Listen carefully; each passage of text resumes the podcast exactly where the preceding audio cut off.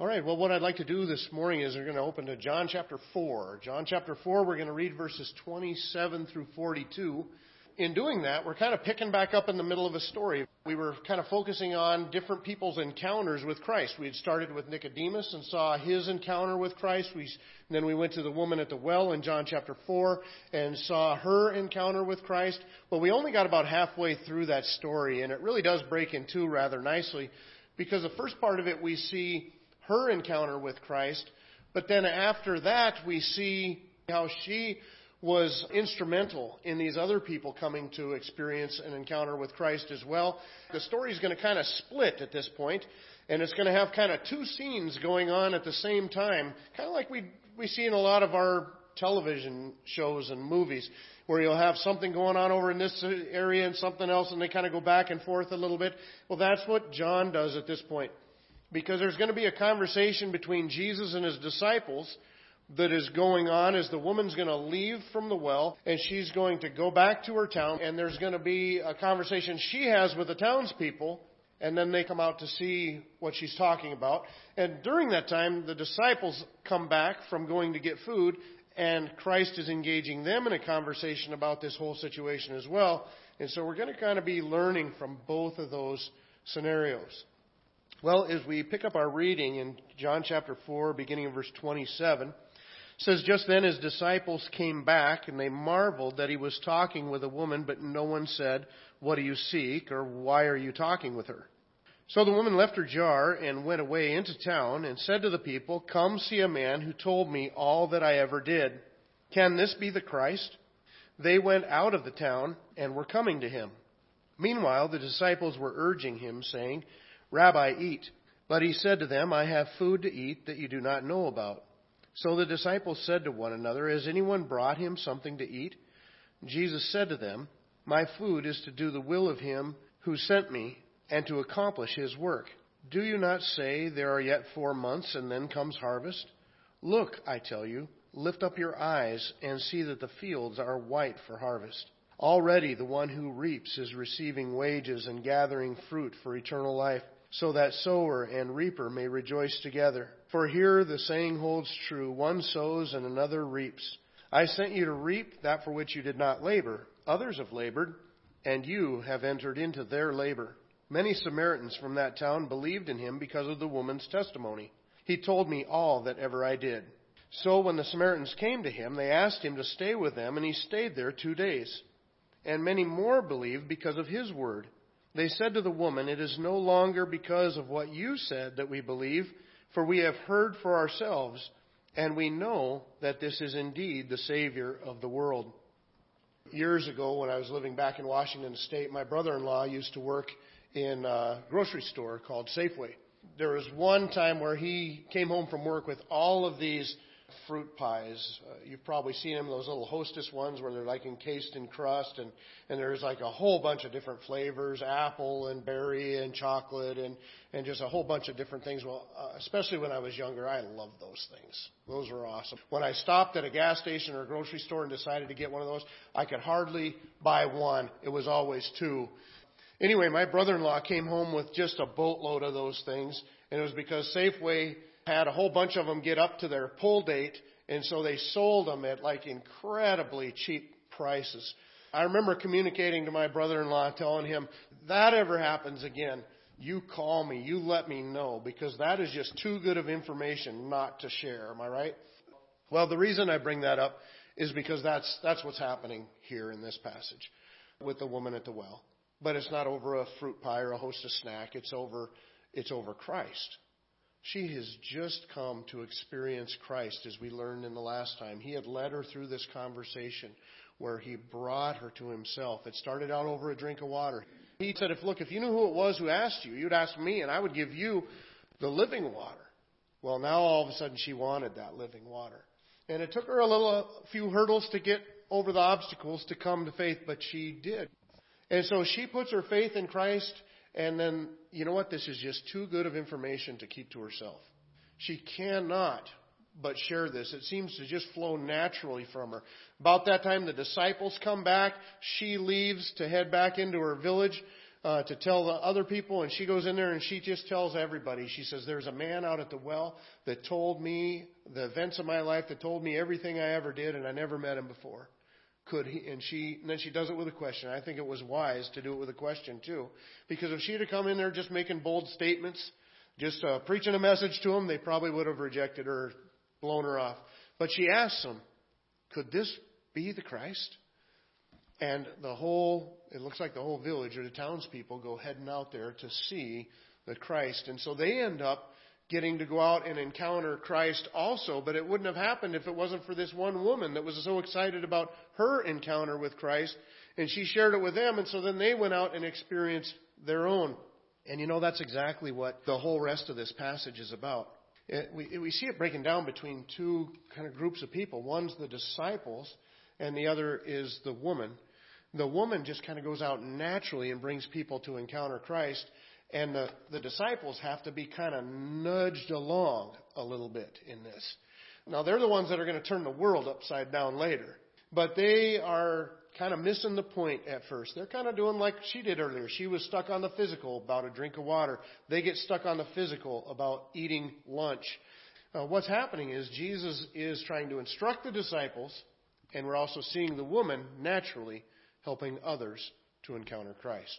If we've come to trust in Jesus Christ as our Lord and Savior, it should be natural with us. This should, this should be too good of information to keep to ourselves.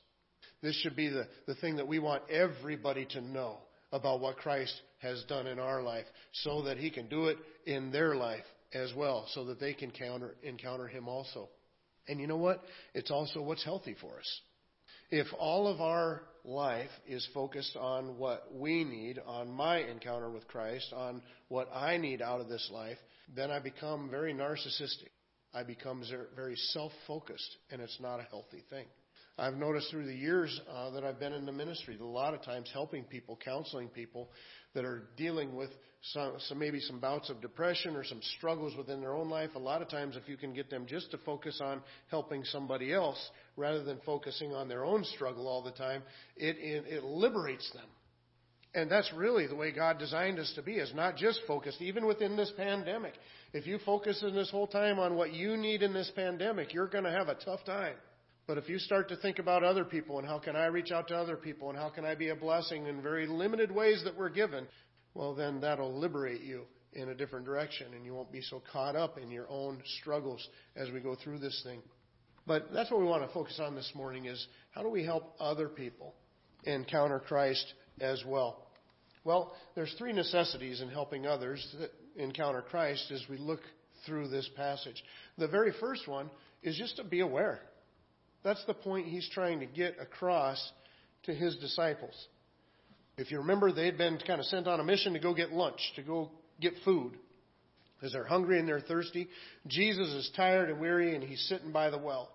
The disciples get back, they've got the food, and the woman leaves. And the, and the disciples, it says that they were surprised to see Jesus talking to this woman. But notice, not surprised enough to ask a question because it says nobody said, and, and that's, that's one of the things that I thought was interesting that needed a little more looking into. Why did it point out that nobody said, why are you talking with her? Or nobody asked why you're doing this? Or, because if you think about it, if you're going to record the things that nobody did, there's an unlimited amount of things that nobody did at that point. He specifically mentions that the disciples came back, they were surprised, they were curious, but not curious enough to ask a question. In other words, they just kind of looked at it and said, Oh, that's kind of weird. Are you hungry? I'm hungry. Went on to lunch. And that's what they seem to be focused on. And Christ has to actually kind of take them through a process to get them to where they're not focused on lunch anymore. Because the woman goes off, the disciples are there with the food, and in their mind, let's eat. And Jesus wants them not to miss this. Because Jesus has, you has taken advantage of an opportunity of being out at the well when that woman came and he invited her to himself. And they see Jesus in this opportunity, but they're going to miss it. They're, they're too focused on lunch. But Jesus isn't going to let them miss it. They talk to him about lunch, and he says, I have, I have food to eat that you don't know of. And they're like, well, what, what is he talking about? Did somebody give him a sandwich? Did somebody feed him? He's got food that we don't know about. What is he talking about? And then he goes on to tell the disciples, look, it's not, it's not just about eating lunch and dinner. Where I really get my fuel is from doing what I'm supposed to be doing. And what was he supposed to be doing? What is he referring to? It's taking advantage of that opportunity to draw that woman to himself. That's why he's been sent here by God. He'd been sent here to seek and to save that which was lost.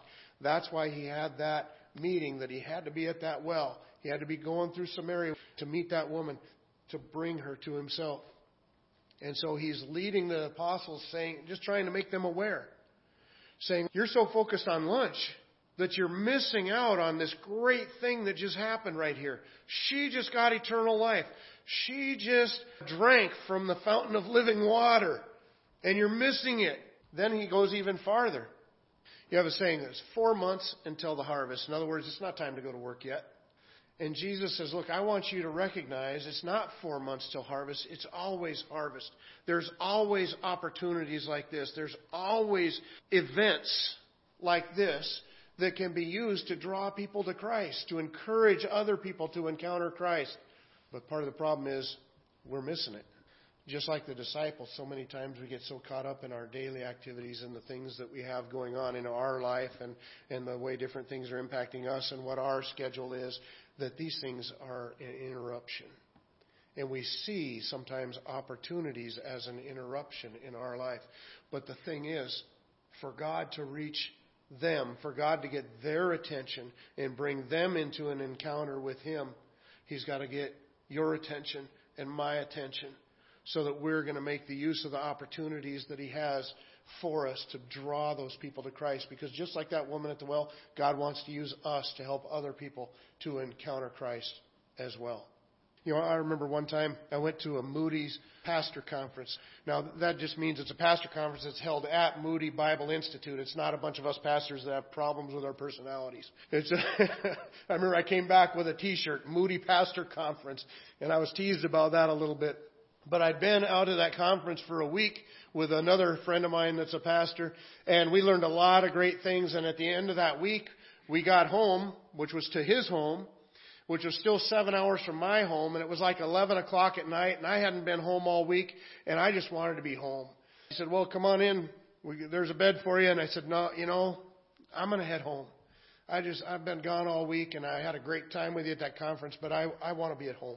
So I took off for home leaving about, like I said, 11 o'clock at night, midnight, which was going to put me home 6, 7 the next morning. And I needed some gas, so I stopped at a gas station along the way and I was pumping gas. And I noticed that there was a, a couple that was there and they were talking to this other guy that was a customer there.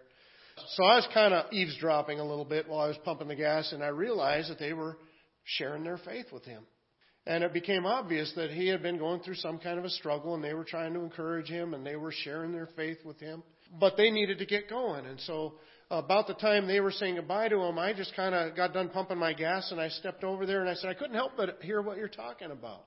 And then I started talking to the guy and we talked for a while and and I'm not saying that he came to Christ or anything. Uh, hopefully he did at some point after that. I don't know, but it was just an opportunity to try to reach into his life and try to draw him to Christ and to help him along that way.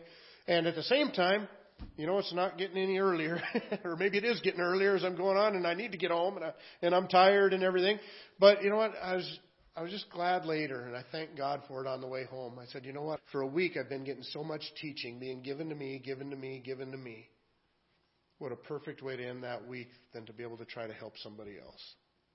Take things that I'd been given during that week. In fact, one of them was a Bible. I'd been given a Bible as one of just part of the gift that they give you for coming to the seminar. And so I had this brand new Bible, and I, th- I said, "Here, you know, take this." And I gave them that Bible to to go home with. And so it was just nice to be able to try to be an encouragement to somebody else after being encouraged myself for a whole week. And and you know, we just need to be aware that those opportunities are out there. In fact, those opportunities are all around us. You know, Jesus' big ministry opportunity at the moment wasn't preaching to a huge crowd or doing the Sermon on the Mount. It was talking to one woman that most people didn't want to talk to. And he's saying, if you think the fields aren't white for the harvest, you're just looking in the wrong places. I have a friend that I think is, I think he's the best person at this I've ever seen in my whole life. He just, it just comes out of him naturally. And, and that's Chad. Chad is just, he's just so comfortable with people and talking to people and sharing his faith. And, and, and I, I know he probably doesn't even remember this happening. But I remember one time where he went to the hospital to see somebody, and I don't remember what all was going on or who it was to see. He went walking down the hallway and he saw somebody that looked like they needed a little help in their room as he walked by and he stepped in there. He ended up visiting people he didn't even know in the hospital, like he was a chaplain or something like that and just reaching out to people. And he came back and he says, You know what? I met these people. Pray for this person this way. Pray for this person this way. And it just, that's exactly it. You know, most of the time I go to the hospital to visit somebody, I'm just kind of looking at the numbers on the doors to find the right door. And I think, how many opportunities have I passed? How many opportunities have I walked right by because I already was on a mission and I already had something in my mind that this is how the day was going to work out. I already had my schedule. But Jesus is just trying to make the disciples aware. And it doesn't mean that everybody's schedule needs to always flip your schedule over. That's not what I'm saying at all. But there are a lot of opportunities just all around us. Somebody needs a little bit of encouragement. Somebody needs maybe a little wake up call. Somebody needs somebody that will listen to them. The opportunities are endless when you start to think about those things in ways that you can bring Christ into somebody's situation. In fact, Jesus goes on to tell him, He says, Look, it's not, you guys say four months and then the harvest. In other words, it's not time yet. He says, Actually, the fields are white already for the harvest. In fact, other people have already been laboring that you don't even know about, and you're going to be able to cash in on their labors. And he makes kind of an allusion. I think it might be an allusion a little bit to Amos chapter 9 and verse 13. In Amos 9:13, he's talking about the restoration of Israel and what it's going to be like when God finally restores Israel. And it says, Behold, the days are coming, declares the Lord, when the plowman shall overtake the reaper and the trader of grapes, him who sows the seed. The mountains shall drip sweet wine and all the hills shall flow with it. You see, Jesus compares it to this day. He says where the plowman's going to overcome the reaper. In other words, they're planting and harvesting so fast that one is catching up with the other. It's kind of like I remember going down uh, to visit my parents when they were down south, and I think it was in Arizona, maybe Southern California. It's probably happening in both. But one of the things that we drove by was these lettuce fields. You have all these fields of lettuce, and they're out there harvesting the lettuce. In fact, it's an amazing operation. The lettuce doesn't even go to a warehouse. They harvest it, clean it and everything, pack it right in the back of the truck and off to the stores right from there. It's, it's, it's a fascinating thing to see. But the fields, the fields, this one's all bare because it's been picked clean. This one's all plowed up and ready to be seeded. This one's seeded. This one's being harvested. And, and so it's like they're constantly harvesting lettuce. They're never not harvesting lettuce, to my understanding. They're harvesting it out. They're getting the field prepped back up. They're getting the seeds planted, and this is growing while they're harvesting this. And it's just such an abundance of lettuce. I can't believe the amount of lettuce coming out of there. And that's exactly what Jesus is talking about. He says, You guys are saying, hey, wait for the harvest. It's like the lettuce fields, it's just always going.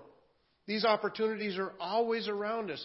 We just need to be sensitive to it. We need to be aware. But not only should we be aware, the second uh, necessity that we see within this passage is just simply share your testimony.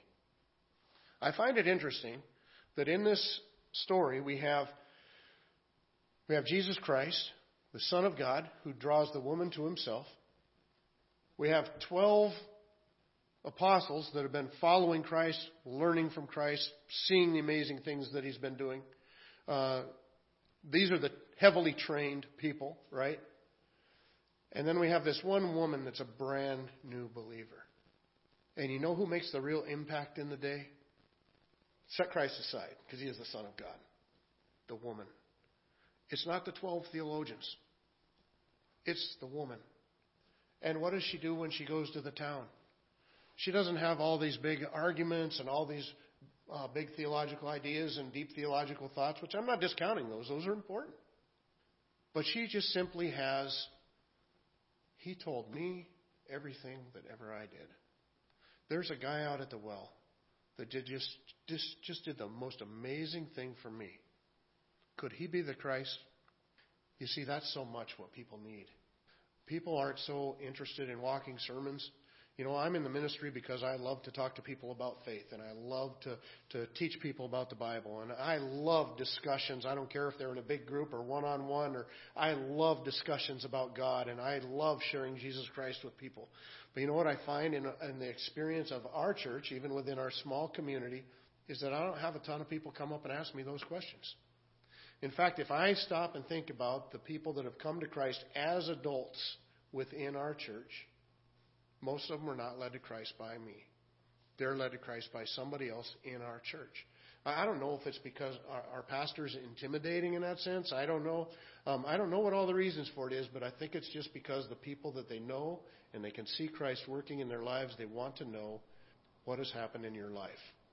I remember when you know I grew up and then moved away and then got off into Bible college. I had a couple different friends call me at different times saying, "Hey, um, I heard that you're off at uh, some school where you're learning the Bible now or something. You're going to be like a pastor or something like that. They said, uh, What made the difference in your life? You see, they weren't coming to me as a pastor or as some huge authority. They were just saying, Your life changed. Why? And that's, that's what they need to know. She got her whole village to go have an encounter with Jesus Christ just by telling her story. Look, this is what happened to me. This is what Jesus did for me. This is the difference that Jesus made in my life. You know, the fact of the matter is, if you go into some of those situations, go into your friends and acquaintances with a sermon, you're going to scare them off. But a lot of those same people are dying to know what's making the difference in your life. Why do you tick the way that you do? One friend of mine I began to share with him after he asked me what changed your life, and I began to share Christ with him, and he said, I, I, I didn't call for a sermon. I said, I'm not giving you a sermon. This is just, you want to know what happened? This is what happened. I put my faith in Jesus Christ, and he changed my life. Just share your testimony, share your story. And also, use Scripture. Because when we look a little bit farther down the passage toward the end, we see that that uh, that's involved. Now, at this point, I would say using Scripture wasn't uh, it wasn't so much Bible quotes as it was Jesus' own statements, what Jesus was saying. But it says, and it acknowledges in verse 39 that many Samaritans from that town believed him because of the woman's testimony. So because of what Christ did in her life, they believed him. But if you skip down to verse 41, it says, and many more believed because they hear, heard his word. Not his words, plural, his word. In other words, his message. And they said to the woman, it is no longer because of what you said that we believe, for we have heard for ourselves, and we know that this indeed is the Savior of the world. And so you have these group of people that came and they, they, some of them believed just because of her testimony, and then all of them travel out there, and then they all encounter Christ themselves, and others say, you know what, we believe not because of her testimony, but because of what he said. And that's the point that I'm making right there. Everybody needs what he said. It's not just our words, it's not just the impact that he has upon us, although that'll bring some people to Christ. But you know what? No matter if they come through our personal story or through quotations from Scripture, they still need to be brought to the Word of God. Even the people that believed because of her testimony came out and heard the teachings of Christ for themselves. Nobody can borrow somebody else's faith. You know, kids don't get the faith of their grandparents or their parents. They have to come to the point where they trust in the words of Christ for themselves. And we don't have Jesus walking around us every day like they did back then for a little while. What do we have? We have His recorded word within Scripture for us. And that's why the Apostle Paul, when he was ministering to the Romans, he said, So faith comes from hearing, and hearing through the word of Christ. In Isaiah, God had promised the effectiveness of his word. He said, For as the rain and the snow come down from heaven and do not return there, but water the earth, making it bring forth and sprout, giving seed to the sower and bread to the eater, so shall my word be that goes out from my mouth. It shall not return to me empty, but it shall accomplish that which I purpose, and shall succeed in the thing for which I sent it. You see, the Word of God carries an enormous amount of power as, as we look at being an influencer, helping others to encounter Christ.